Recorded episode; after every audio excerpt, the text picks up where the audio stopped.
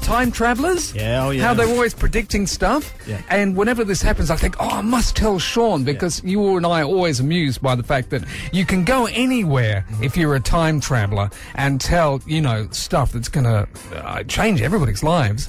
So where would you go? United Nations? The Hague? The White House? No. TikTok. Oh, yeah, of course. Tell people on TikTok. popular. This is the guy who said, watch out for the alien invasion, but it didn't happen. To which some uh, person who may have been a scientist, I don't know, replied on TikTok, what happened to the aliens, bro? He didn't have an answer for that. He's got 400,000 people, so he's still giving predictions. Now, being a time traveller, he's from the future. Of course. So he's come back to warn us of things that are going to happen. Mm-hmm. Yeah. Alien invasion didn't happen, bro.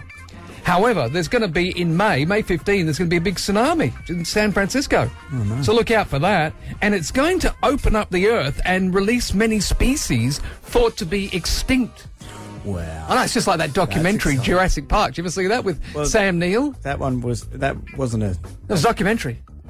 oh, okay. In, uh, what else we got for you? In June, people are going to randomly fall from the sky.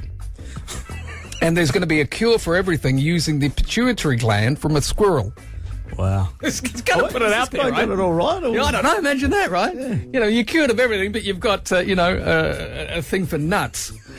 In December, there's going to be a large crystal discovered deep in the Amazon. It's got the power to heal all the ailments and injuries. Too late. We've already had the squirrel's nuts pituitary gland.